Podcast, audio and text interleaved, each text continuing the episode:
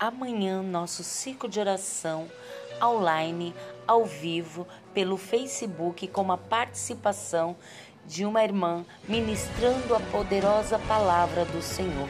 Conto com a sua presença a partir das 14 horas.